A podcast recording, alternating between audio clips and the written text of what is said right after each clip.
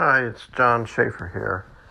I wanted to talk about uh, when you see homeless on the streets, um, have you noticed how their faces are and how sad, depressed, and hopeless they look? Well, there's a reason for that because there's not a lot of hope in their life. There's not a lot of joy.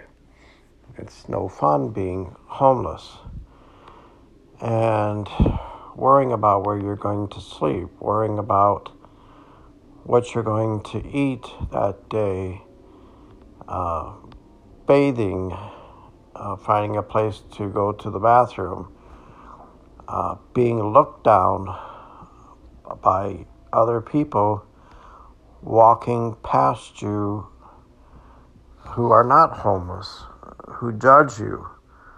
Um, some who uh, will even cuss you out and swear at you and call you names and worthless and bum. And uh, there's there's no ambition in your life at a point in being homeless. You're basically in survival mode. Uh, worrying about where I sleep, where I eat, uh, what do I do today to get by and exist for another day? How do I stay warm? How do I maybe get new shoes when I don't have any money?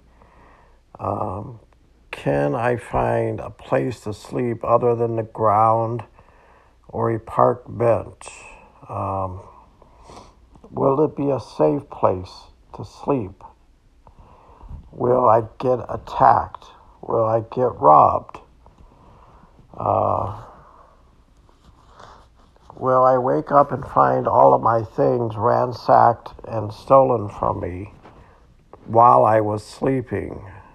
Um, often at night, sleeping with the rats and the pests, and uh, it just goes on and on. And the noise at night uh, from cars and and people that are awake walking the streets. Uh, very difficult to get any restful sleep. Um, sleeping on the ground, sleeping on cold ground, sleeping on the wet ground. When it rains, all of your clothing and your blankets and everything you have basically getting soaked. And then basically the only way uh, is to let them air dry You can't go to the laundromat. Um, that takes money. And so, this is the existence and life of someone who is homeless. So, what do they have to be uh, happy about? What do they have to hope for? Um, so, why, you know, should they have a smile on their face? Why should they look happy? They're not, obviously. And it is no wonder that many uh, become intoxicated to drown out their day to day existence of being homeless, to numb the pain to get high, to get drunk, to forget for a small period of time what it's like to be homeless. And if they can numb the pain long enough until they go to sleep, um, it's easier. I never fault someone who is going to drink to drown to drown out the pain of being homeless. Now they shouldn't drink, of course. It's not any answer. It's not a solution, but sometimes it becomes necessary.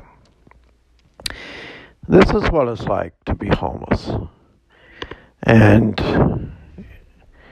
think about that the next time you see someone who is homeless.